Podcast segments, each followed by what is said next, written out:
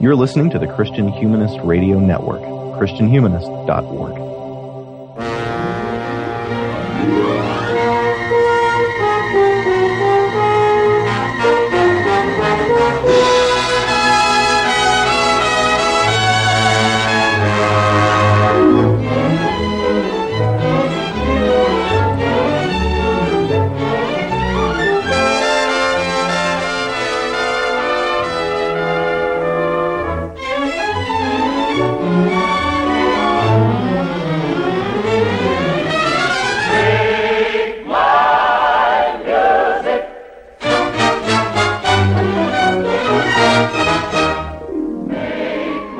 Welcome to Before They Were Live, an ongoing and monthly conversation about the Disney animated canon in chronological order.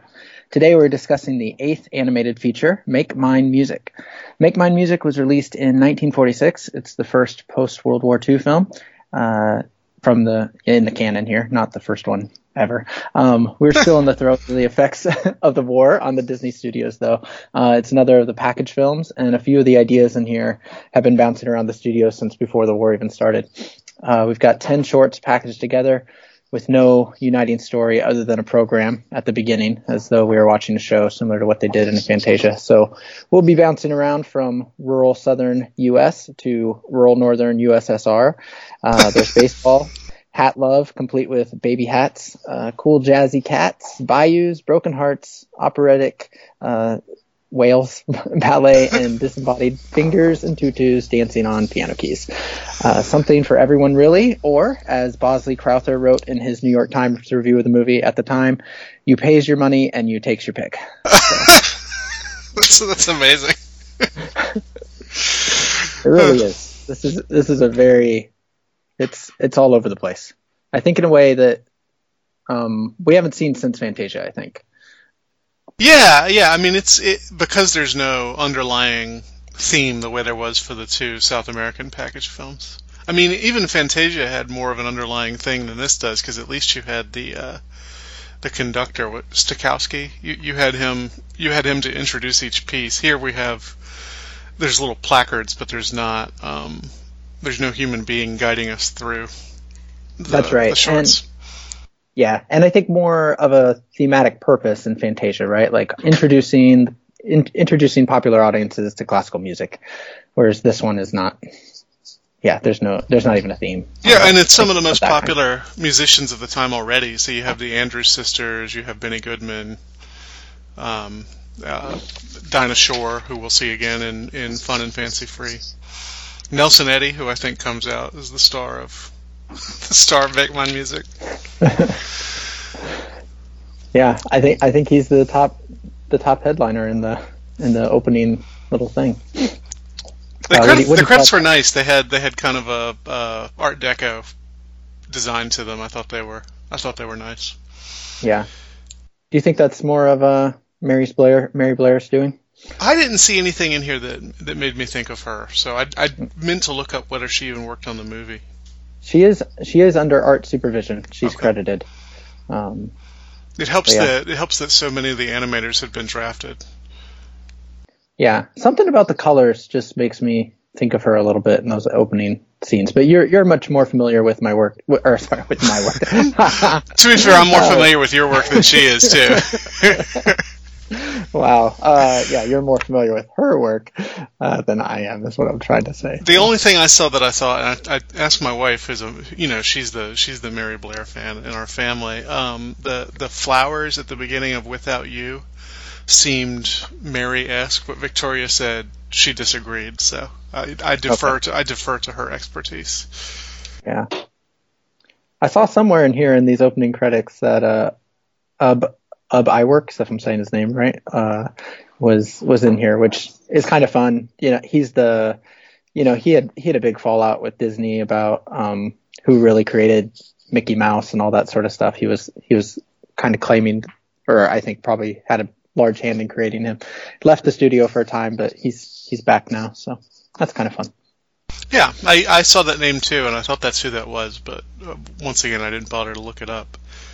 Did your book say anything about how he came to work with Disney again?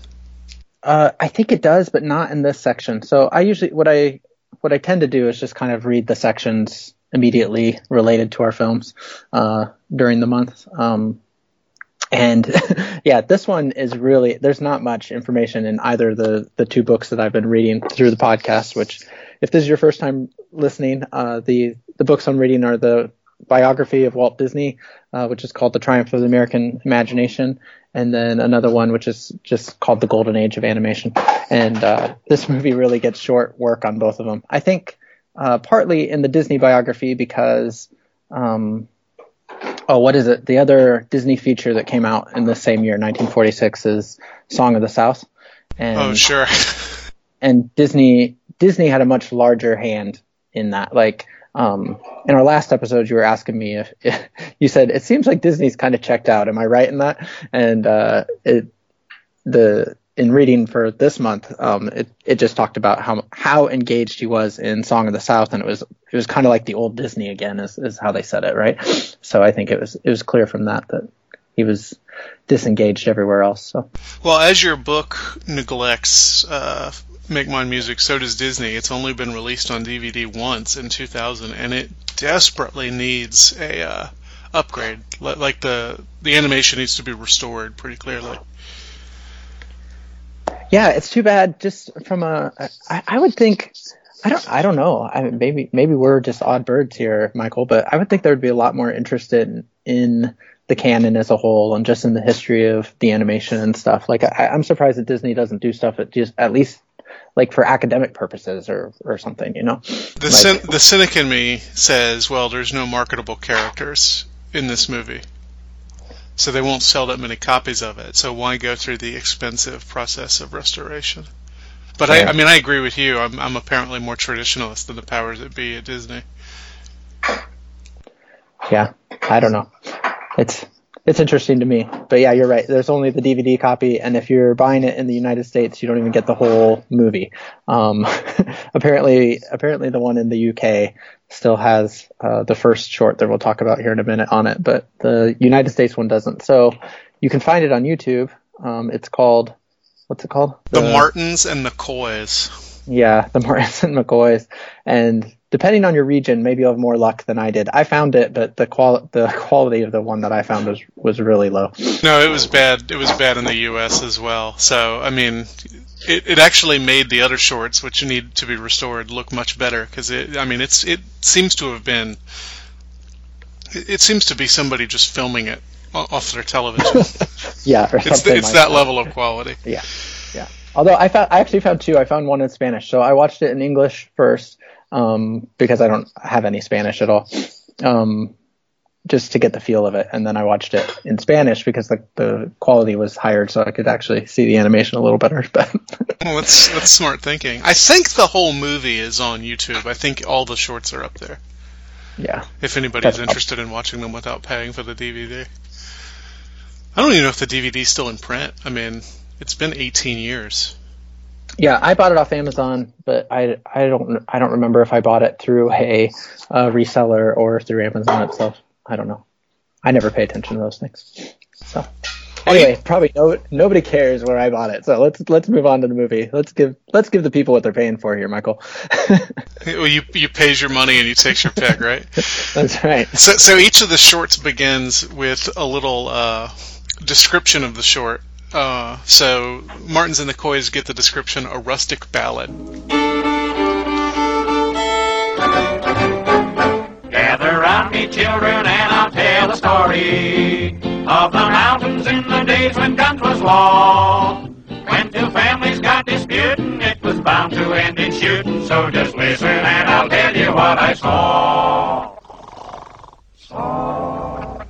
Uh, yeah. Can you figure out why? Well, I guess maybe we should say the plot of the of the, of the short. This is a parody of the Hatfields and the McCoys. So this is a very famous uh, set of feuding families and I think West Virginia. Uh, the the feud has been going on for generations, uh, and the the short makes fun of that with them. They all kill each other, and then there's only one Martin and one Coy left. Oh, guess what? The Martin is a beautiful woman. The Coy is a kind of goofy looking guy they get married and the feud is over until they start feuding and the feud begins. Yuck, yuck, yuck, yuck, yuck. you have a high opinion of this one, Michael. I can tell. I, I mean, I don't, I don't, I, I guess I understand why it was banned. I mean, everybody in the family just shoots each other, and they all go to, they're all like sitting up on a cloud, yelling for, for their uh, living relatives to continue killing the other side. But uh, you know, I, uh, I don't miss it. If that makes any sense, I don't need to see it again. Yeah, it's offensive to my people, you know. I shouldn't laugh at that. I'm sure there's I'm sure there's people who who feel that way. Um, so thematically, it kind of works uh, with the with the rest of the shorts in the sense that there's there's a lot of of going up into the clouds. that yeah, that's true. There, there's there's um, death throughout these uh, shorts. Yeah, and just a general sense of violence. I think, um, and some of that I think we we talk again. We talked a little bit about this last time, but I think you see it again here. The sort of um, you know, Disney took the early lead in animation. Everybody's trying to catch up with them, and then in the war era, they really got setbacks. Uh, Hanna Barbera actually won, you know, several Academy Awards for you know best short um, in a row. And, it, it wasn't uh, Hanna Barbera the studio though, right? It was it was the actual human beings Hanna Barbera who animated Tom and oh, Jerry. I don't. Yeah, I, I yes, I believe that's true, but I yeah, I don't. I don't know. My my history isn't isn't that good here. Sure, I, I, I know that I, I, I don't think that um, Tom and Jerry were released as a Hanna Barbera cartoon. I think I think they I don't remember what company released them, but Hanna and Barbera both worked on them. Right, and yeah, and Tom and Jerry, I think you know is is it's right that you mentioned them because, um, yeah, the just the the violence, I guess, is the main thing that kind of comes out of that, and the energy of a Tom and Jerry film, and then uh, the Looney Tunes slash Merrie Melodies um, is is coming into its golden era right at this time. Uh, you know, nineteen, uh, you know, late 1940s is kind of when they hit their golden era. Yeah, all so, the all the uh, all the Looney Tunes shorts everybody loves are from from the 40s. Yeah. So the uh, I guess the the influence uh, that they're that all these companies are are having on each other is kind of changing. Where people were chasing Disney, Disney is in some ways uh, now you know trying to chase them, and I think you see it in the amount of of violence that is in this this just throughout this thing, and that could also be just um, you know a result of of just the culture of the day and all that sort of stuff. I saw a study at, at one time about you know the amount of torture on television post 9/11 or whatever, right? And you know they just you know just the way our our our cultural tastes had changed being in war, you know, or whatever. So that's you know maybe that maybe that's all it is too. You know, it's just the, the cultural taste changing at that time. I don't know, but I I just found um, yeah, I think tonally, the you know, starting off with a feud um, where everybody kills each other is is kind of appropriate for. There's there's just a lot of violence throughout these ten shorts. I feel like. Well, the and the other thing Martins and the McCoys introduces is the truly horrible design of the human characters in this movie. Yeah, I have a. I'm glad you brought that up. I, I wanted to talk about that too. Um, yeah, they could. I mean, so we've seen a lot of different kinds of humans, right? Right. So right. far, we're, we're, we're eight movies in, and we've seen a lot of different kinds of humans. These are bad, I think, across the board. Maybe the the one that I would argue is maybe stylist, just because of the style of the whole short. Um, that it just didn't bother me as much was the um, uh, all the cats. So when we get to all the cats, we can maybe talk about it more there. But um, other than that, I think humans in Make Mine Music are all awful. Like they're just awful. I'm not very not good like, at describing visual things. What, uh, can you can you take a shot at saying what makes them so ugly? yeah, you're right. I'm not describing them well either, just by calling them awful. But I think um, so. In in uh, this this first short, what you see is just kind of um, disproportioned bodies in a way that's I think supposed to be comical, but it doesn't really work out. You get um, this impossibly tiny waist on the woman. Yeah, um, and yeah, I don't, I don't know. The like I said, the the YouTube quality on this one wasn't wasn't super great. Um, I would say like la- later when we get to Peter and the Wolf, which um, I I for the most part liked, but like the the grandfather in that, like his hands are just they're they're just they're bubbles, like they're just bulbous bubbles, and they're just overly large. Like they they don't they look out of place on him, you know. Um, And Peter's nose has always bothered me. yeah. Um, yeah, and then there's another. Oh, which I, I forget now even which short it is. Um, but there's there's one where all the all the humans' noses don't look human. You know what I'm talking about? Yeah, so that's I assume that's either Casey at the Bat or the whale who wanted to sing at the Met, but I don't remember what the people yeah, look I think like. it's yeah, maybe both of them. I don't know. Anyway, it's just across the board. I, I I don't know what I don't know what they were going for. I guess is is what I mean. And I know they can do better. Like the the humans in so we were really hard on uh, Three Caballeros, but the the little boy in uh, the burrito uh, short is cute. You know, he's Uh-huh. a cute little boy.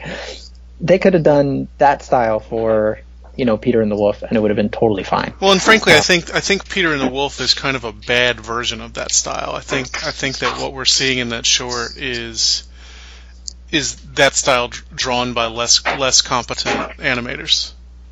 Yeah, and maybe that's what it is. Like they're just they're pulled away into um whatever, you know, like they're they're they're they're working on Song of the South, the animated parts of Song of the South, or you know, they're working on they're working on uh three Cab- caballeros or whatever, and you know, at the same time that this is going to be, I don't know, but it's just it's not very good, unfortunately. Do you have anything else to say about Martins and the Coys? It's fine. Like I, I enjoyed that there's a twist at the end of it. Um, so, so the whole time you're expecting that these two people will get married and the feud will end, and it just starts back up. Even though it starts back up in a very hackneyed way, which is the wife starts throwing frying pans at the husband. At Yeah, least there's at least uh, there's a twist. I guess, yeah, I guess it's a twist. It was, um, yeah, uh, I kind of saw it coming, but yeah, I, I, I just felt like a lot of the comedy in this, it's just, it, it's just lacking, like throughout the movie, and and in this, this one in in particular is is a place where you know, like it's just, it's not as funny as it could be, like the um, you know, the guy accidentally setting off his gun in, in his sleep and everybody jumps, you know, like, I don't, I don't know. It just, it didn't, it didn't grab me. The, Um, the funnier one was on the Martin side where the the still explodes and all the men start shooting. At least that's a gag. yeah, at least that's a gag. Exactly. So yeah, I have more to say about gags, especially when we get to like Casey at, at bat, but this one, um, yeah, it just, it just didn't do much for me. Do you think it That's should have been banned? I mean, do you, do you find anything about it offensive or troubling besides the fact that it's not very good and the people are animated ugly? Uglily? I don't know. I don't Um, know how that word would sound. Yeah. um, actually, no, I th- I didn't I didn't quite. I mean, they're cartoony, they're cartoony deaths. You know, I mean, I I saw that you know the reason that was it was banned was because of the amount of guns and the gunplay or whatever, and I don't know. I, I feel like that's of an era, right? Like there was that special edition of ET or whatever. That's, where that's all the exactly what I was going to say. Yeah, all the guys' guns were replaced with walkie-talkies or whatever. It's like a know? post Columbine thing because this is re-released in 2000, so Columbine was 99. I bet I bet that had something to do with it. it's got to. And so, yeah, I don't see it. I, I really was expecting something much worse, especially like I said, like after watching um, the last one, we were talking about, you know, all the the craziness with Donald and and the women, you know, in that one, and like. I don't, I don't know. I, I mean, and again, maybe it's just the, the moment we're living in, but I would see something like that being banned much more, or maybe not banned, but just Disney wanting to censor it, like Disney wa- like wanting to hide that past more than, you know, these guys shooting at each other. And it's not even guys shooting at each other most of the time. It's um, guns pointing out of trees and then clouds of smoke. or Yeah. something, right? Well, they Like- do all die. I, I wasn't. I wasn't really ready for that. I, I had seen this short before, but I, I must have forgotten most of it because I, I did not expect them all to kill each other. yeah. Pretty dark. There's something to be said about the World War II psyche there, huh? That both sides just the, this mass carnage. Yeah, there, that's that's where it is. That's I think that's really right. It's just the mass carnage. That's a very good point, Michael. A lot of moonshine gags. That's fun. Yeah.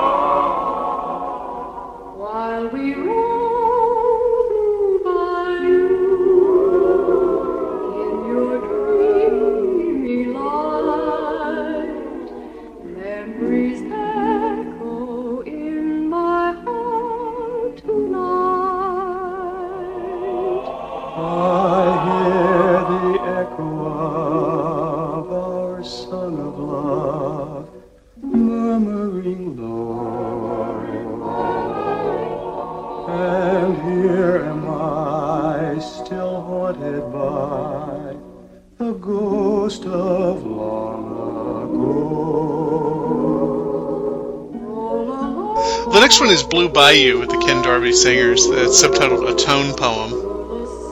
Did you like this one? yeah, that's uh, this is the the whiplash moment. Um, because it is so far from uh, the McCoys that it's just it's unbelievable. I, I wrote in my notes on this one that this is a real throwback. Like the the visuals on this, I think are stunning. Like they're they're really well done. The back, I really backgrounds enjoy in particular, really the, the Yes. kind of watercolor backgrounds. Yeah, and for the most part, that's what we're looking at is, is the background. So this this is just a a it's it's a relatively short piece, and it's um a couple of what what's the name of this bird? Michael? I think it's a An e- heron. I think it's a heron. Oh, a heron. Okay, a couple of herons flying around over beautiful beautiful scenery of a bayou at nighttime with a with a moon. Um, there's not really much plot to it. no, um, tone tone poem's right. I mean, there's yeah, it's it's just pretty. Yeah, it's and it is. It is very pretty, and the I mean we get the the um the multiplane camera is back in use. I mean this really felt like this this actually was um being worked on at the time of uh, Fantasia, and they dropped it out, and it feels like it like Yeah. it feels like Fantasia. It was supposed to be animated with Debussy's Clair de Lune. Um, and I, I believe there's a special edition of Fantasia you can get that has that restored if you're if you're interested because I, I think the original was quite a bit longer than this. Hmm. Yeah, I'd be interested to uh to see that, see the difference of the music and stuff. But I, I will say the the backgrounds are beautiful. I, I especially love the beginning. You have you have a moon with clouds over it, which makes sense if this was going to be Clair de Lune, which means moonlight.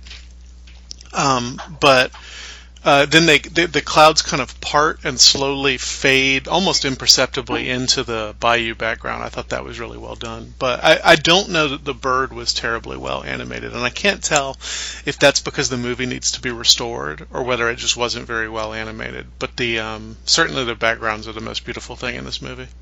Yeah, I think I spent most of the time looking at the background. Sure. so maybe that's why I didn't I didn't notice the birds as much. But I mean, I knew I knew they were there, but yeah, they, they they didn't draw my attention. Um, yeah. Do you want to talk? I mean, do you? I you know I like it when you go highfalutin and stuff, and I feel like this is your this is maybe one of your opportunities. Maybe there's multiple opportunities within this movie. I don't know uh, to talk about uh, tone poems and and what that what that means. Well, I. I think I, I'm not sure I can totally tell you. I the, the one I know I think is called Tapiola by uh, John Sibelius, and I think a tone poem doesn't really have movements. I think is the idea. It's just kind of a a single movement piece that is about uh, that's about giving uh, an ambience rather than rather than any kind of forward motion. I think that's right, but I don't know. You also sometimes hear it used for poetry that's just supposed to sound pretty without having a plot or a message. Which that is certainly this short, isn't it? It has no plot or message other than it's pretty. Yeah.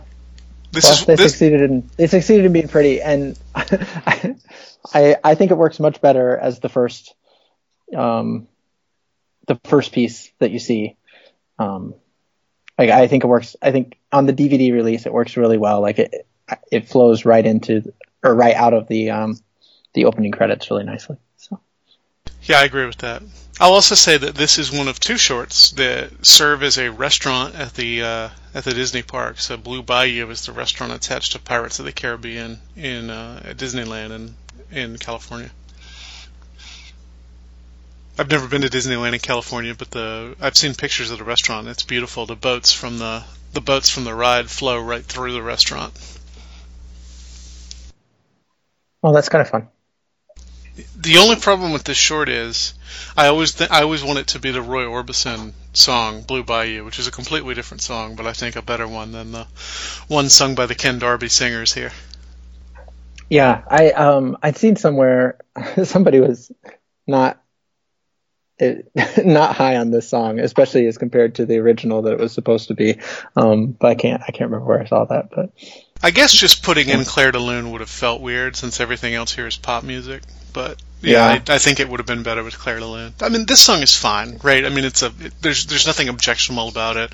It is certainly not the worst piece of weepy 1940s traditional pop we're gonna hear in the movie, but eh, yeah, I think at, at the fact that it's pop music for 1940s, I think is interesting because there's a little bit of uh of what um, negative feedback on that from you know at the time of of the release, and it was kind of like, well, you know, Disney's really selling out, and he's just you know, it's uh what somebody called it. Um, I mean, even in the studios, in the studio, they kind of joked and called it Walt's remnant sale.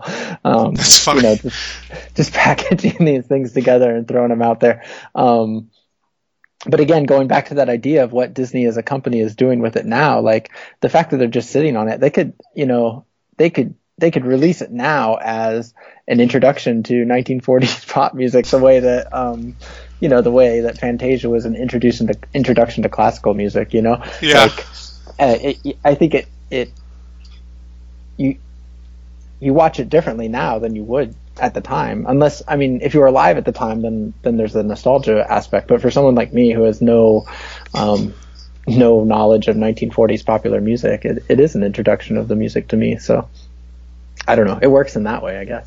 And I don't know how many of these songs became big songs. I know that the the the Goodman Quartet song "After You've Gone" toward the end of the movie, I know that was a big hit.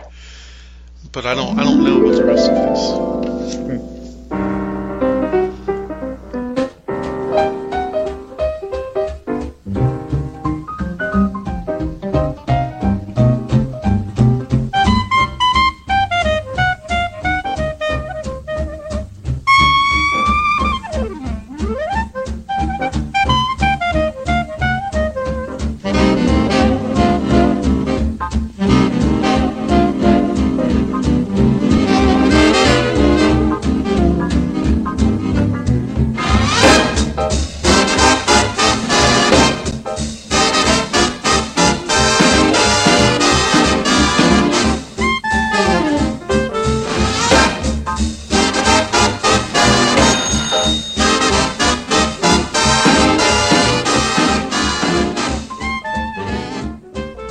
So next up is "All the Cats Join In" by Benny Goodman and his orchestra. It's a caricature.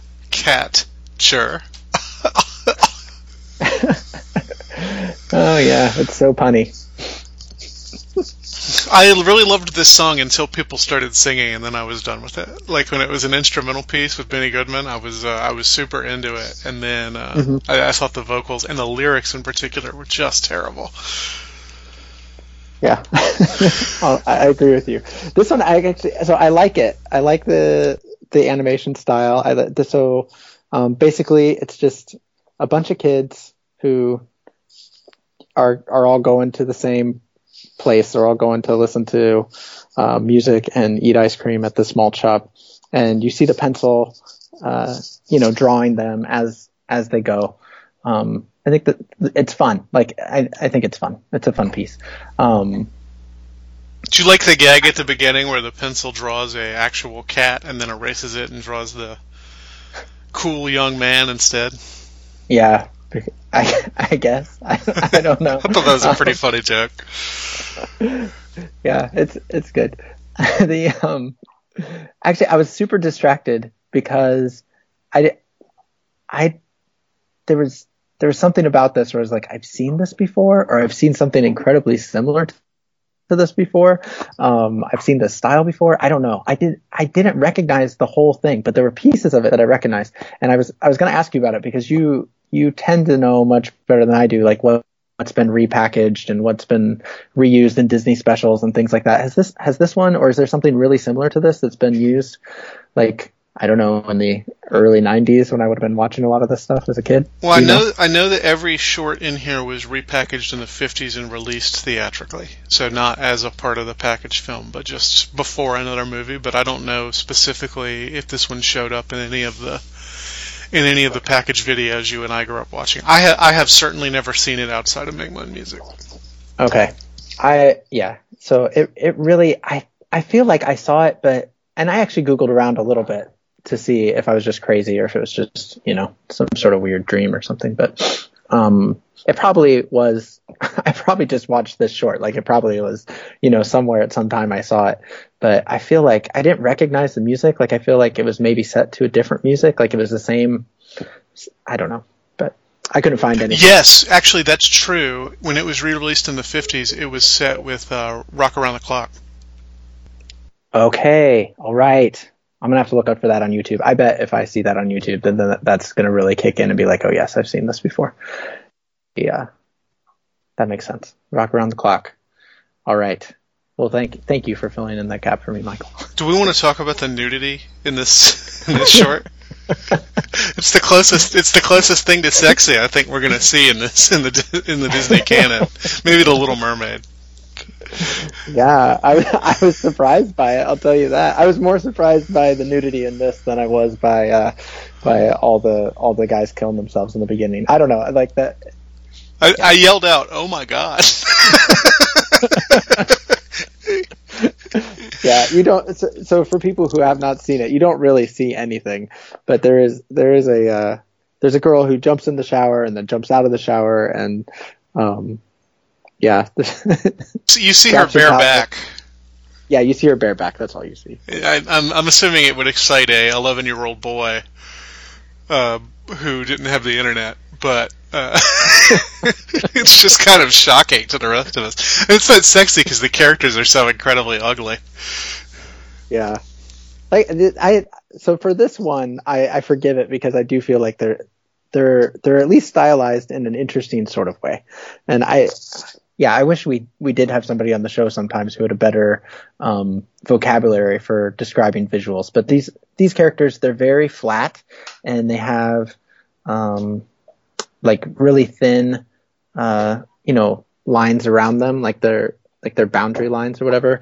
Um, most of the back, the most of the time, the background is completely blank, so it's it it gives a very interesting effect, like almost almost like you've like they're cut out of something and placed on onto, you know, like it's that kind of kind of effect. I feel like, but the um, I mean, they're supposed to look pencil drawn because the the pencil keeps coming in to draw them, so I think that's part of the thinness or the lightness of of of what's around them. I don't know I, I think they almost didn't go far enough with that. I, I, I see I see what they're going for, but they're, they're too close to conventional animation to really be interesting in that way to me. Yeah. So, and uh, you know, you kind of jokingly said this this was offensive to your people. I, I was wondering if um if this one was offensive. I mean, I felt a little offended because it says all the cats join in, which I guess a cat.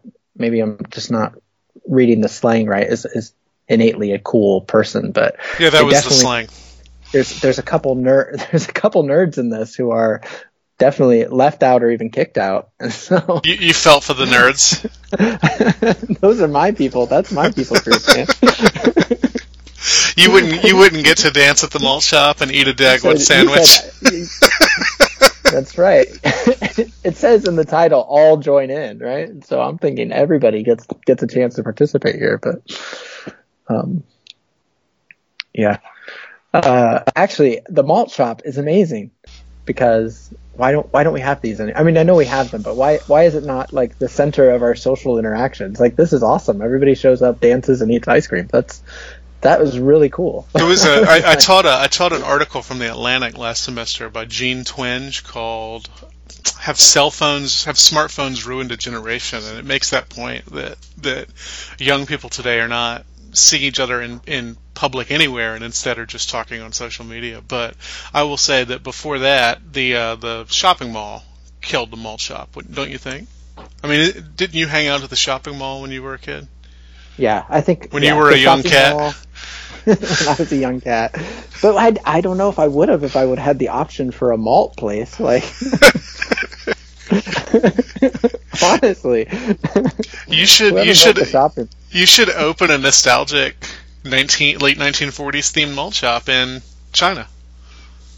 Yeah, that might really go well. I mean, I guess uh, we kind of have one. Honestly, we have a we have a Johnny Rockets here. I mean, that's basically what they are, right? Yeah, Johnny In a way. Rockets. It's playing with the same nostalgia. Yeah. But all the cats Yeah. don't hang out there. It's mostly 50 year old men. At least Although that's I'll my experience with Johnny Rockets. I'll tell you what the I so this only happened one time when we were there, but um, we they they turn on uh, Johnny B. Goode at only levels that you like. There's so one thing that people who don't live in China might be surprised to know about China is just the amount of noise pollution and how people like I, it's just normal. Like noise pollution is just normal. So the the the Johnny Rockets is in a mall here, and they turn on Johnny B. Goode, and it is like um, airport, like being on the tarmac decibels loud. Like it is just, it is awful. Like they're it is- trying to torture terrorists or something. like they- yes, exactly. And all the workers from uh, Johnny uh, Johnny Rockets, they go out into the like the the wide hallway that's like you know um, it's a it's a mall, right? So like the, the that wide hallway corridor, and they all kind of dance to it in very I don't know I don't know how to describe their dancing, but it was it was super interesting, super. Did you get out on the dance floor and join them, Josh? I I did not, Michael. I don't. Maybe they would have given you a free sandwich afterwards. Uh, maybe. Unless you were I- the loser who just got the uh, toothpick olive. That's right. I might have. yeah. So, anyway, That's tremendous. yeah, it's good. A good time. Um, but yeah, I like this short. I think it was. I think it was one of the highlights of, of the movie for me. I, I would put it somewhere in the middle. It, it was it was it was definitely not my favorite, but uh, it was not without its moments. Next up, we have "Without You," starring Andy Russell, a ballad in blue. This is another one without really a plot, right? There's not there's not any human characters at all. It's it's kind of semi-abstract. It's a Yeah. weepy it's a weepy torch song, as the title suggests. Yeah, there's not much to it. Um, I wrote down so the the lyrics here are "My heart kneels to pray, I pray about you." How long do you think it took to write that?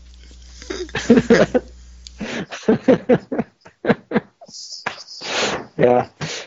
So we get an allusion to prayer, and we get a um, the first time he says it, we kind of get like this semblance of a cathedral in the stars or something, um, as he talks about praying, or as he sings about praying.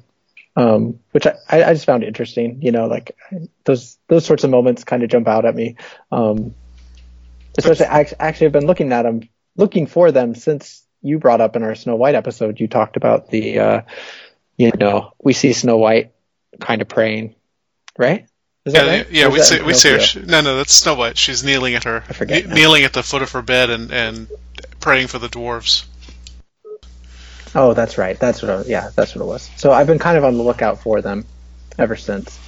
Um, those those moments or things. So, um, Well, that's Yeah, the closest thing you're going to get in this in this movie, I think, because even the uh, even the Martins and the Coys get married at a at a like dance hall instead of at a church. that's right. no church will have them, That's I'm right. sure. That's right. Oh man. Oh yeah, those those people in the dance hall that talk about ugly humans. Man, ah, it's just it's so it's so frustrating. Like I mean, you really like think about like the Disney style or whatever, right? And like sometimes it's like whatever, you know. What what is the Disney style? Because these things look look so different from from movie to movie. But I feel like this this movie's just not up to it. It's just not up up to it, and it's frustrating. Well, unfortunately, Um, all, the uh, all the all the human beings are going to be ugly until we get to Cinderella. I think.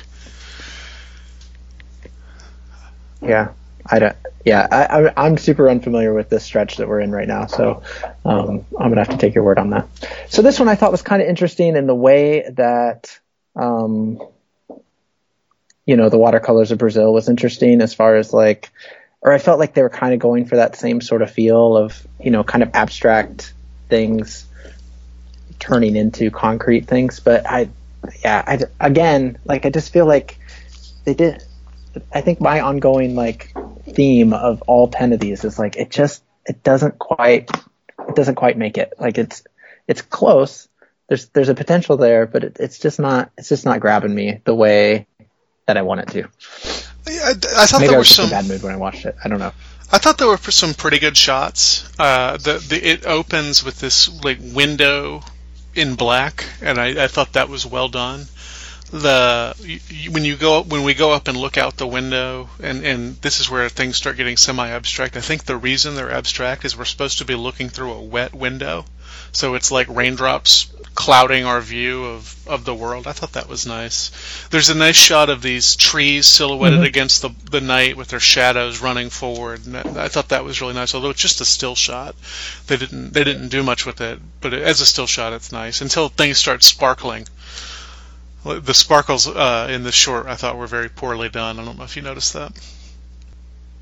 no I missed I missed that I guess But I mean, yeah, you're right. I mean, this is this is. I wouldn't call it underwhelming, but it, uh, I know that was the term I used for Saludos Amigos. But uh, the the the nice moments weren't taken far enough. I guess is what I would say. yeah I think that's right And the song's a garbage barge. That's- I guess so. I mean, I don't, I don't know. Like, I, it's really hard for me to say because, I, again, like it's just I'm just so unfamiliar with the 1940s music. Like, is this? I, I don't know what it's supposed to be doing, but Victoria really liked the song, and and so you know we we listened to Jack Benny. The, there's a podcast that does Jack Benny episodes, and she gets mad at me because I always skip. Dennis Day is the kind of Irish tenor on that show, and I always skip his songs because I hate these weepy 1940s torch songs. Uh, so she, I, I will say, she liked it. So maybe some of our maybe some of our listeners will agree with her and not with me. But I, Yeah. I thought, I, and I like 1940s pop music, so it's it's not it's not the genre itself I object to, but I, I did not care for this song.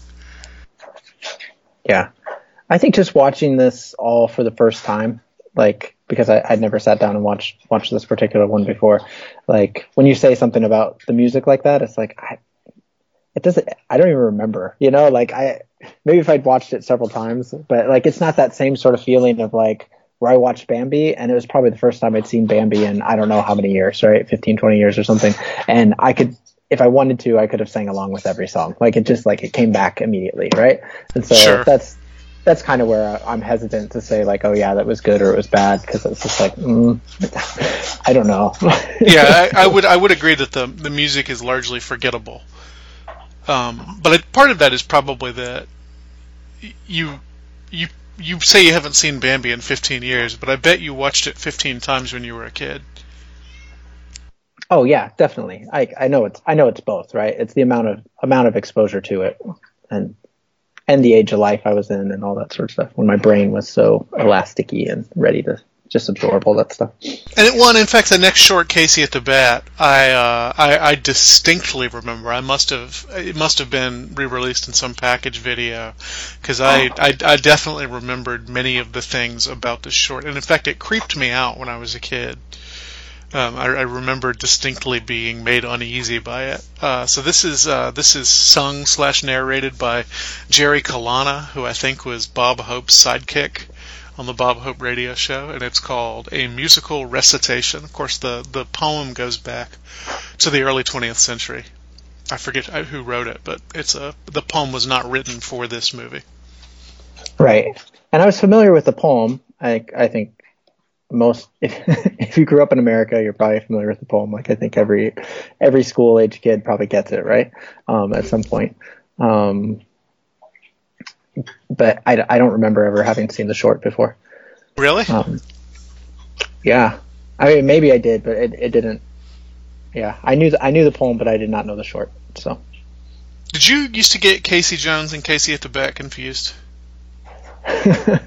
I bet I did. that seems like exactly something that I would do. There's a there's a line in a Josh Ritter song. Was it Casey Jones or Casey at the Bat who died out of pride and got famous for that? It's kind of both of them. and it doesn't help that Disney did shorts for both of them. yeah, yeah, that's really funny. um, so yeah, this short. So this short I find it really frustrating because I felt like there was so much potential here that was just squandered. And I feel like on, you know, I mentioned it a little earlier, like the, the way that the, the rival studios are kind of going back and forth. Like, can you imagine if this short had been done by Chuck Jones? Like how good Yeah. it would be? Yeah. Like, I, I feel like it would be, um, like just so much better. Like if he had it, because it's, it's again, like it's, it's going back to this idea of Disney set the rules and then, you know, Warner Brothers is coming along and basically deconstructing those rules and, and creating this whole other, you know, form of energy and entertainment in their animation. And then when it, as it tilts back to, to Disney, it's really hard, I guess, to deconstruct yourself. You know, I, like I, you know, in, a- in a they're weird way, trying to do it and they're, they're not making it. In, in a weird way, it reminds me of what happened to The Simpsons in the late 90s. So, you know, The Simpsons sets the standard for adult animation. And then South Park comes along, which does something totally different. It's much more vulgar. It's much more, um, the animation's not good, obviously. Uh, and but it, it, it becomes super popular, and the Simpsons feel like they have to catch up, and so they try to make Homer Simpson into Cartman, and it it ruins the Simpsons. I mean, Homer Simpson's not Cartman. We don't want him to be Cartman. Um, and and not only that, that the show's not set up to do the sort of thing South Park does well.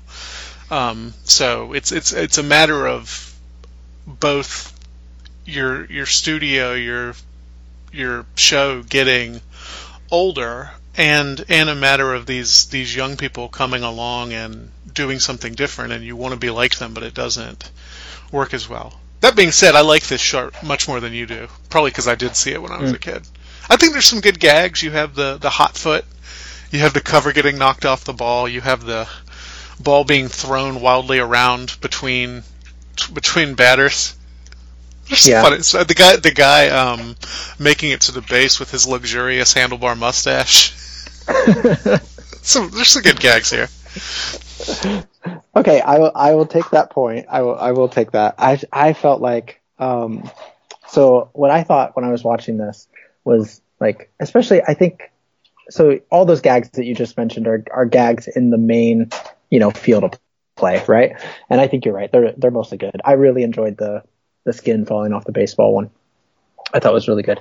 The um, uh, I think the ones that bothered me were when they went to the crowd. So anyway, you have you have one guy cheering for the other team, and then it's kind of a, a resort to violence in order to solve that problem, and um, and that's the gag, right? Whereas I'm thinking of like Snow White, where there's all like in the cleaning scene we talked about it, you know, like there's there's so many good like just little things that they throw in, um, you know, little gags here and there that that just really make that whole scene not only funny but also richer, right?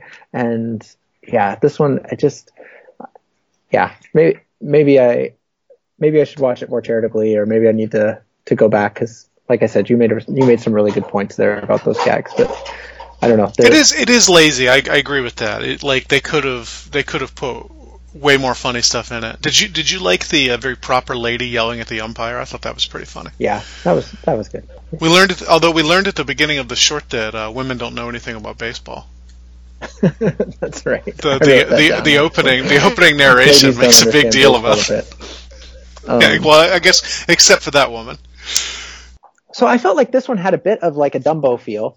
Um, I don't know Mhm. why. Just I think you know sometimes in the crowd, like it was almost it was it was like the audio of it, like um, the the way people were talking back and forth, and you could kind of hear the background reminded me of like the clowns when you know in Dumbo uh, when the clowns are kind of talking in the background to you know the main action with Dumbo and Timothy. Like you kind of get you get a feel for I don't I don't know some something registered with me there, but I think that was one of the things that I kind of wanted to ask you about was you know um, I don't want to be overly hard on this this movie because I understand the constraints that Disney was under, um, but at the same time he was under a lot of this a lot of the same constraints with a movie like Dumbo, right? Like with Dumbo, they're trying to um, cut some of the corners in animation and and and really make a movie that's that's going to make them some money because they're they're losing money everywhere, and then th- somehow through through those constraints, um, they make something that's that's fairly transcendent, right? Like Dumbo has it's just you know a, I think we both said it at the time, like it's just a great it's a great movie, you know.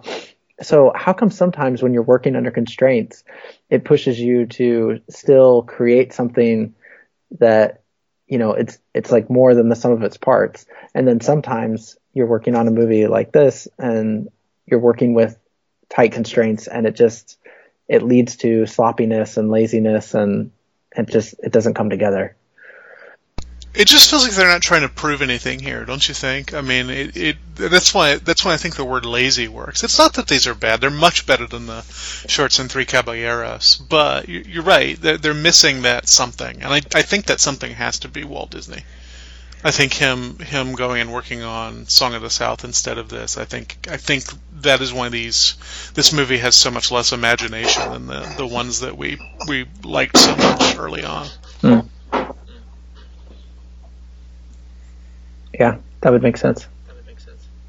I will say one more thing about this short, which is I think it fundamentally misunderstands that poem. So that poem is very funny, and and one thing that makes it makes it funny is it's written in this kind of heroic style, but it's about this tiny thing. Um, because the short has all these gags throughout, you lose that kind of mock grandeur. That's that's what's that's what makes the poem funny. And the short is funny. It's just funny in a completely different way than the poem is. And because so many people first experience the poem through the short, I worry that that maybe what's great about that poem gets obscured here. Yeah, you know, I had a similar feeling. I didn't I didn't feel it quite the same way that you did there, but um yeah, just that they they were missing the tone of I mean, so the poem the poem ends with um somewhere in this favored land the sun is shining bright. The band is playing somewhere. Somewhere hearts alight. Somewhere men are laughing, somewhere children shout, but there is no joy in Mudville.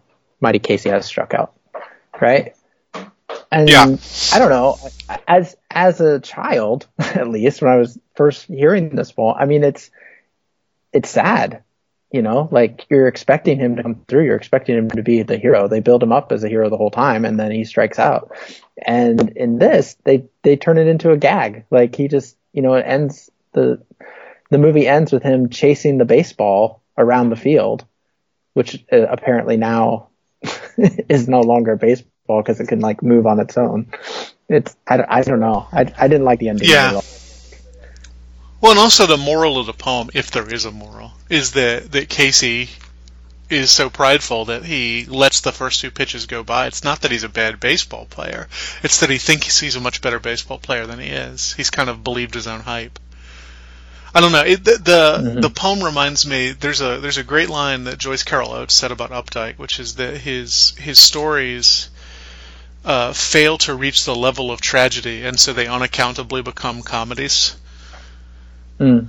Do, you- do you you know what I mean? So like th- this is this is a kind of minor tragedy, but because it's so minor, because a baseball game is ultimately not important in any way, uh, we can laugh at it, and that allows us to laugh at the more important tragedies in, in life. There's a there's a social purpose I think behind comedy like Casey at the Bat, but I, I- the the short doesn't do that at all. The short is just a series of Chuck Jones esque gags. I agree with that. Yeah. Only not. It would have been much better. I agree. The worst, the worst part of the short is the end when when Casey is melodramatically weeping and chasing the ball all over the. It would have been better if it had just ended with that closing narration and it raining in Mudville. Oh, I agree, 100%. The ending really, really ruined it for me. So, yeah, probably made me harsher in my criticism of it than it would have been.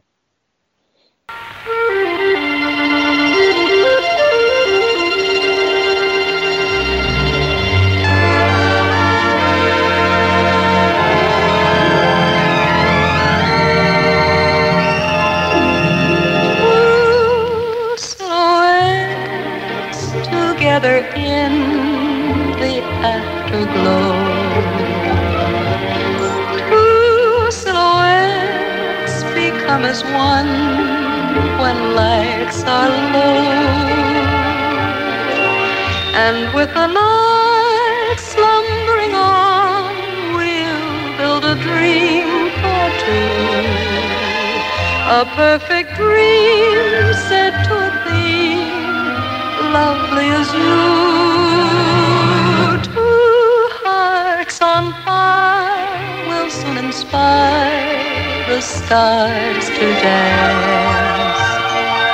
The flames that stray will light the way to our romance. And So next up we have two silhouettes starring Dinah Shore. It's called a ballade ballet. This is, I think, really the most experimental of these shorts in that the two silhouettes, the the ballet dancers, are actual human ballet dancers that they kind of turn into silhouettes and then animate an animated world around them. Um, so that's kind of neat. Other than that, I have nothing whatsoever to say about this short. Do you? Uh, the Cupids were, they reminded me of the Cupids in Fantasia. That's all, that's all I got. Uh, the look of the short, I think, is supposed to be Valentine's card cutouts. Do you know what I mean? But I, oh, yeah. I just don't think they had the money to animate this right. That this could have been cool, and instead it was just underwhelming. The song is good. Yeah, I'll take your word for it. Well, let's move on. yeah, since that's, we're since we're way over time anyway, we may as well not, not waste more on two silhouettes.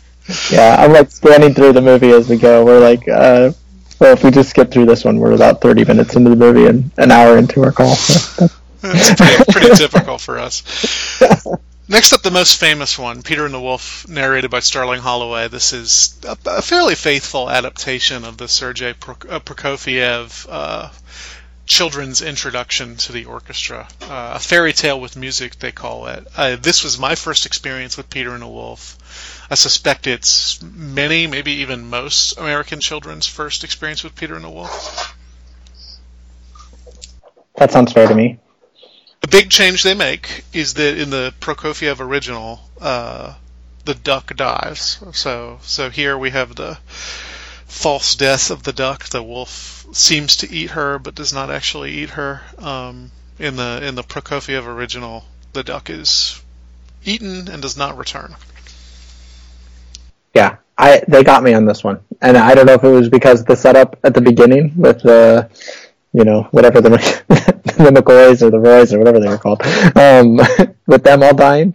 Uh, I was like, oh, the duck the duck died. I was I was surprised, and when I watched it with my kids, uh, I this is the only short I showed them of, of the of the of the movie. Um, I think the it lent they they were kind of laughing through it. Um, but then uh, after the duck dies or fake dies, then they were much more concerned for um, uh, what's what's the little bird's name? Uh, Sasha. yeah, Sasha. Thank you. Um, I think it really raised the stakes for them on Sasha. they were way more concerned that Sasha was going to die too. Were they Um, afraid of the wolf? Because they were think the not- wolf is terrifying.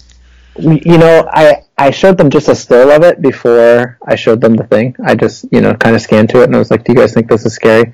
And they did not because it reminded them of the wolf in The Sword in the Stone. Now, the first time we watched The Sword in the Stone, they were actually the uh, they were way more tense about the wolf watching it and not knowing what would happen. In subsequent viewings of The Sword in the Stone, they find the wolf hilarious and all the stuff that's going on with the wolf hilarious. Like they, they love all those gags. But the the first time we watched it, even though to me to my eyes it's it's pretty funny and goofy, you know, the the wolf snapping at Arthur's leg and stuff like that. They were they were tense. You know, It's, they were it's so like, funny. Your kids never react the way I expect children are going to react. And I, I know this is not about your kids being weird. I know it's about like my not having children and not That's- understanding how they're going to react. The things I think are going to be scary to children don't seem to bother your kids at all. Yeah, I I mean uh, that's that's the thing with kids, right? They're they're little people. Who knows how the you know what they'll do? it's just it's it's it's funny. Um, so yeah, This is a great performance from Sterling Holloway. I 100% agree with you, and I'm going to say something that I think is probably going to be controversial. I think this would actually be better without him. Like I love, I love him. I think he's amazing. I want to see a version of Peter and the Wolf where they actually let the instruments do the talking, like more Fantasia style, and where the animation, like I mean, we talked about this with Bambi, where you know there's parts of Bambi where every movement is timed so perfectly to the rhythms of what what the music is doing. Like I would love to see a version of this that is doing that and is actually allowing you to listen to the music rather than having a narrator telling you what the the music is supposed to be doing. And I understand that that's that's how this was written. Like like Right. even Disney, like there's a there is a narrator. It's it's you know like I get that. And so if there has to be a narrator, praise the Lord, it's Sterling Holloway because that guy's amazing. But Yeah. I I wonder if it would be more effective um, if you actually got to you know, like if you saw Peter creeping along and you're just, you know, his movements are timed to the mat to the rhythm of the strings, you know, or like when the, you know, the uh, Sasha comes out and he's like talking to Peter and it's the flute, you know, and he's it, she's flying all around him, but you have Sterling Holloway there telling you exactly what you're supposed to get from that. Yeah, You know? maybe just a little less of, of his narration, even though he's great. Um, I, I, I could see that. I, I don't know.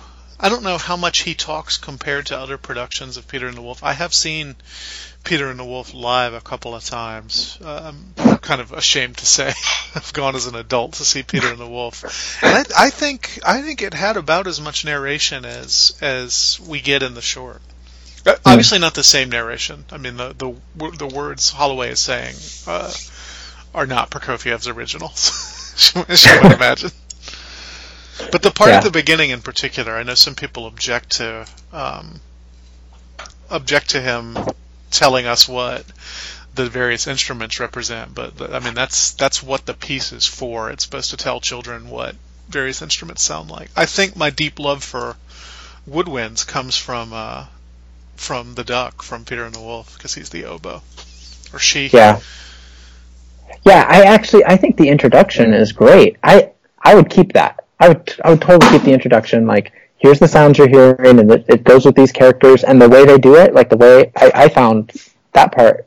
You know, I found the Sasha coming out of the um out of the flute and you know flapping around with the flute in the introduction. I really enjoyed that even more than when Sasha is introduced in the actual whatever the story, right? Yeah, I, I, I, So- I see what you. I think I think you're probably right. I, I would be interested in seeing a version that didn't have the didn't have the narration throughout or had much less of it. Mm. Yeah. Also, my favorite moment is in that introduction part where when Holloway introduces the is it the duck that has the clarinet? Oh, the, Oh, no, the cat, cat. The cat has clarinet. Yeah, the cat with the clarinet, and and he says, "I, I can't do it. I'm not going to try and imitate Sterling Holloway." But anyway, you it's great. He drops into the low register of his voice, and his voice is so rich in both registers. It's just amazing. He has such a ridiculous voice. It's so it's so warm, and I mean everybody knows it because it's Winnie the Pooh. Yeah, but I just oh, I could I could just watch that like ten seconds over and over and over again. I just I love it. Yeah, yeah. I laughed out loud at that. Yeah. Were you were you surprised to see something Russian in the middle of the, the century? I was going to ask you about that. This is like the year before the Cold War. Yeah, it's funny. um, yeah, and yeah, what what is that? What's the? I mean, I, they were actually working on this. So this is another one that like has been bouncing around the ideas in the studio since since Fantasia, right? And so They they weren't really our enemy at this point, as far as I know. I, I mean, certainly during World War II. Again, I listened to Jack Benny, and there was a there was an episode of Jack Benny where he praises Joe Stalin, which is real. I mean, I get it. I mean, the enemy of my enemy is my friend, but that is really disconcerting. Given given the rest of the 20th century, so yeah, I think this just happened along at a time when the Russians and we were friends. Uh, I, I will point out the piece itself was only ten years old. So this is this Uh, is this yeah when when this first when when the movie came out the the piece is from 1936. okay, yeah, So it's it's not brand new, but for classical music, that's that's fast. That's a, that's a pretty Mhm. good turnaround. yeah, yeah. So I mean, it's good. Uh, the the story's good. I I yeah I like I said earlier, the the look of the people kind of bothers me. Like I was I was thinking like, oh, if what if what if Grandpa in this looked like, you know, in the style of like Stromboli or That's whatever right. his name was in Pinocchio, right? That's what he Like- should look like. Yeah, it would be so much better. Or the, I think it's the next one we're watching. We're we're gonna see uh, Mickey and the Beanstalk. Is that in the next? I think I can't remember if Melody Time or Fun and Fancy Free is next. Okay. Anyway, we'll we'll get to it soon, right? In the next few months here.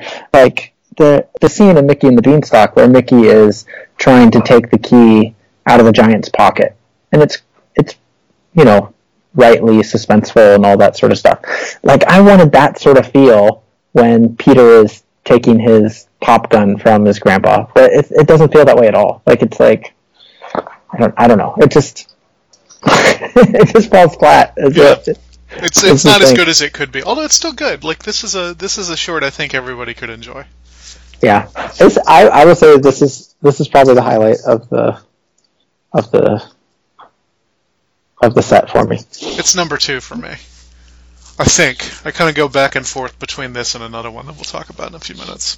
Yeah, I, I I'm with you. I think actually probably I feel feel almost exactly the same. So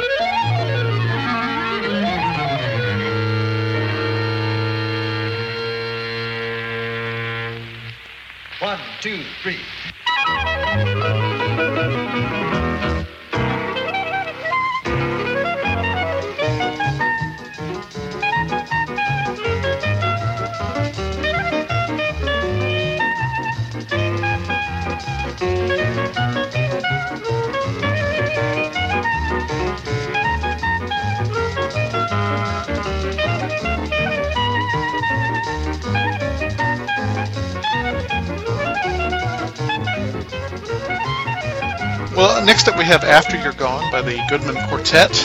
Uh, I didn't write down what. I don't think it had a subtitle. I didn't write it down. If it does, this was the most Fantasia-y of the of the shorts here. I think this is Mhm. that, that kind of semi-abstract thing you get from uh, the Bach piece at the beginning of Fantasia.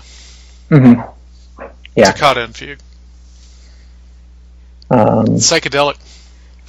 yeah, you got instruments, dancing, juggling, uh, floating around on I don't know what keys from a keyboard, maybe.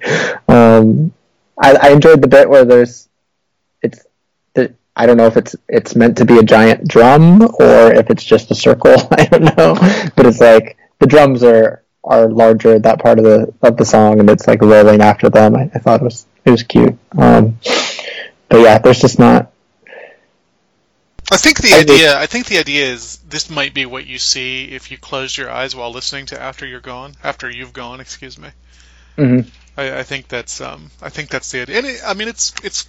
First of all, "After You've Gone" is the best piece of music in in Make Mine Music. So I mean, and it's short. So uh, nobody nobody with any kind of taste is going to complain about four and a half minutes of "After You've Gone." Uh, even if they don't love the animation, but the animation's good. It's it's fun. I agree. Yeah, it's it's fun. It's it's top half for sure. Well, let's move on to. I think I think we can agree this is the worst one. Johnny Fedora and Alice Bluebonnet, starring the Andrews sisters.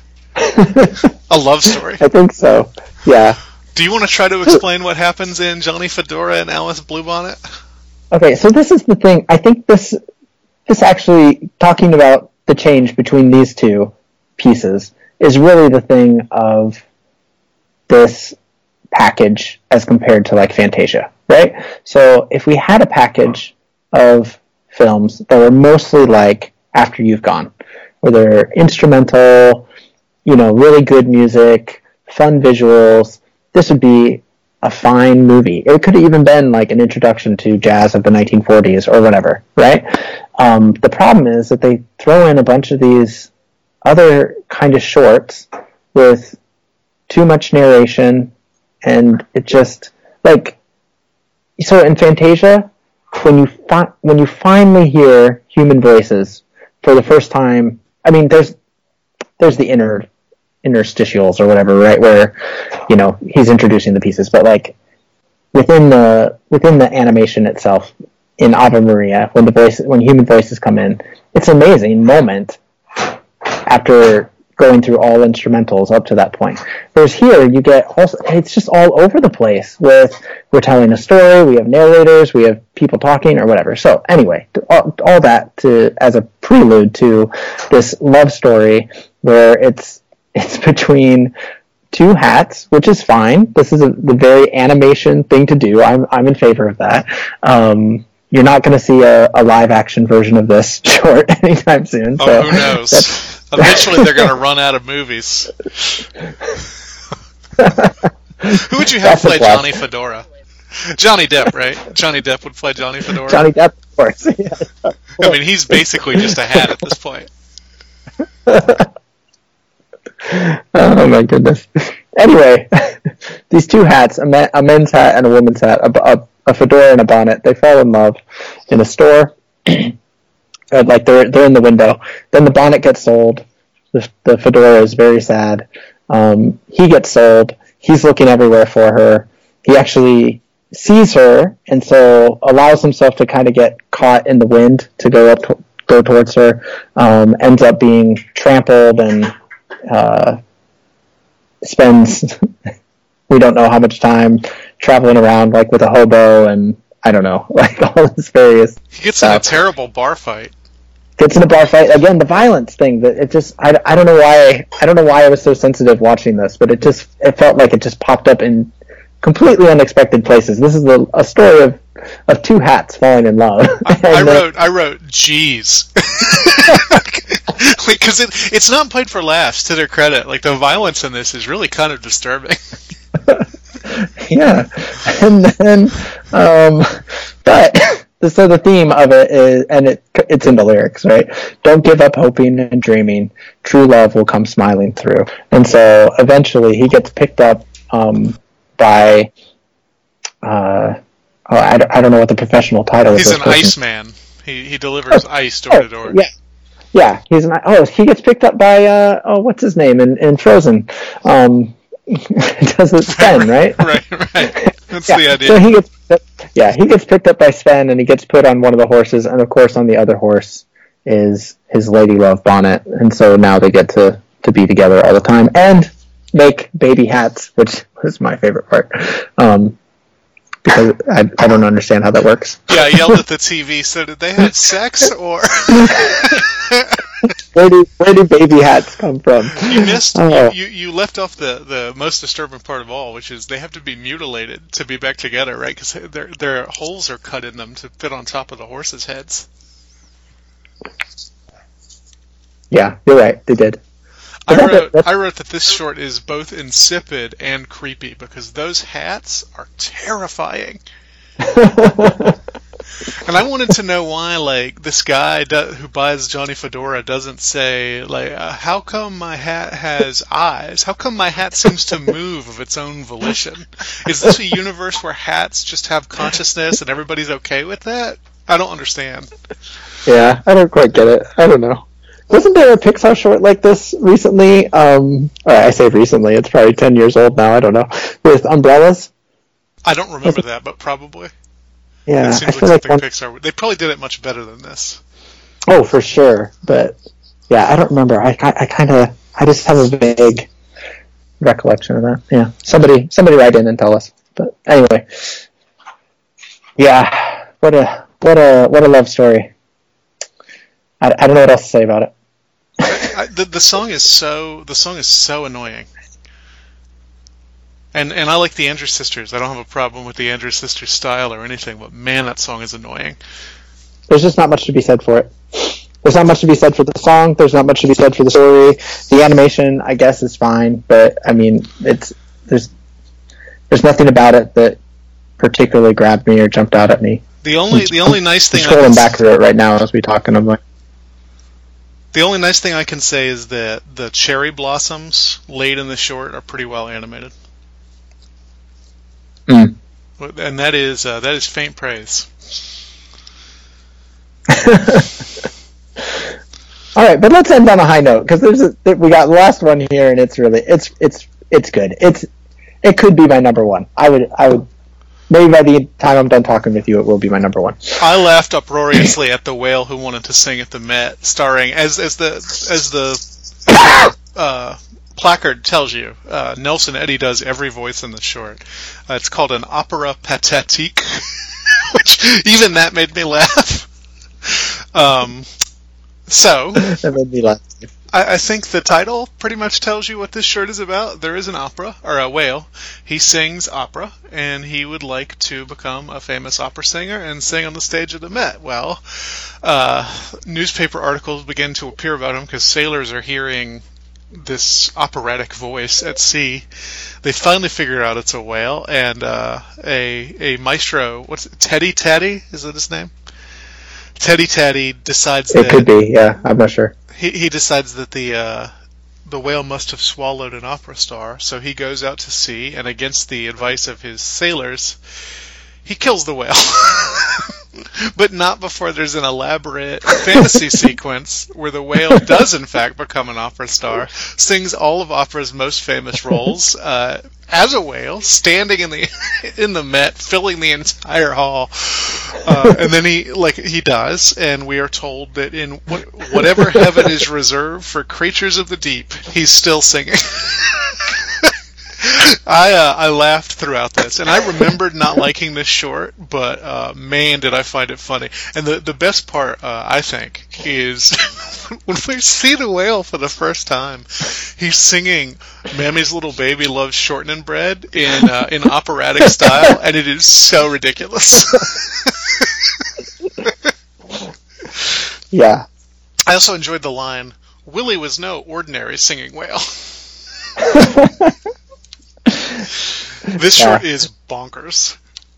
It is bonkers, and it it's it's those little touches. They they you know they get back to it finally with this short. Those those small touches of of Willie was no ordinary singing whale, or like the headlines on the papers are really funny. Um, How about Willie uh, blowing water out of his blowhole during Pagliacci? that made me laugh really hard.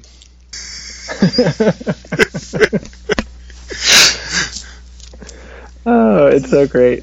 I think the this movie has the best, maybe the best visual gags. The the whale filling up the entire Met, especially when he's the the sad clown. Oh my goodness. Yeah, Pagliacci. It's oh, it's so funny. Or, I, or like when he when his singing blows the uh, blows his co-star across the stage. yeah. it's too much.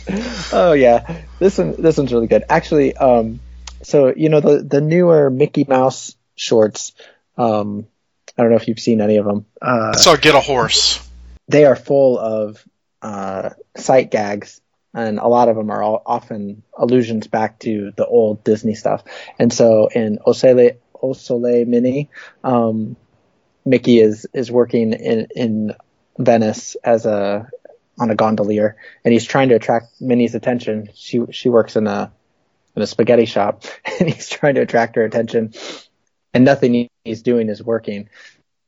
Uh, so then he finally decides to serenade her in opera, and so he's singing to her, and uh, everybody's noticing him. But by the time Minnie finally comes over to the window to notice him, a giant whale comes jumping out of the while singing opera and, and blocks Minnie's view of of Mickey. And it's obviously an allusion to this, and I had no idea. But um, yeah, that cracks me up every time too. So whales singing opera is just it's funny. Yeah, yeah, there's something inherently funny about that. And I know Disney didn't come up with this. I know it's a book, but still, I don't think I don't think any MGM or or Looney Tunes would have been able to do this any better than Disney did. This is this is the one that feels the most Disney, and I mean it's it's really uproariously funny, but it's got that pathos too. It really is an opera pathétique. Mm-hmm. So everybody should at least watch this one if they don't want to watch the other ones. The whale who wanted to sing at the Met is worth worth seeking out. Uh, of of all of them, it's probably the one most worth seeking out um, because it is really funny. So, so maybe yeah, I, I, I take back my earlier opinion. This moved to my top spot. So, uh, anyway, Michael and I know that there are a great number of podcasts out there uh, you could be spending your time on. So, thank you for choosing us. Uh, we also want you to know that Before They Were Live is a proud member of the Christian Humanist Radio Network. You can find all of our past shows and the many other shows on the network at christianhumanist.org. We love to hear from you, so please help us continue this conversation by emailing us at before they were live at gmail.com. Uh, you can also find both of us on Twitter. I'm at the underscore alt, and Michael is at Michael Farmer, all one word. And our press, uh, excuse me, our press liaison is Kristen Philippic. Thanks for listening.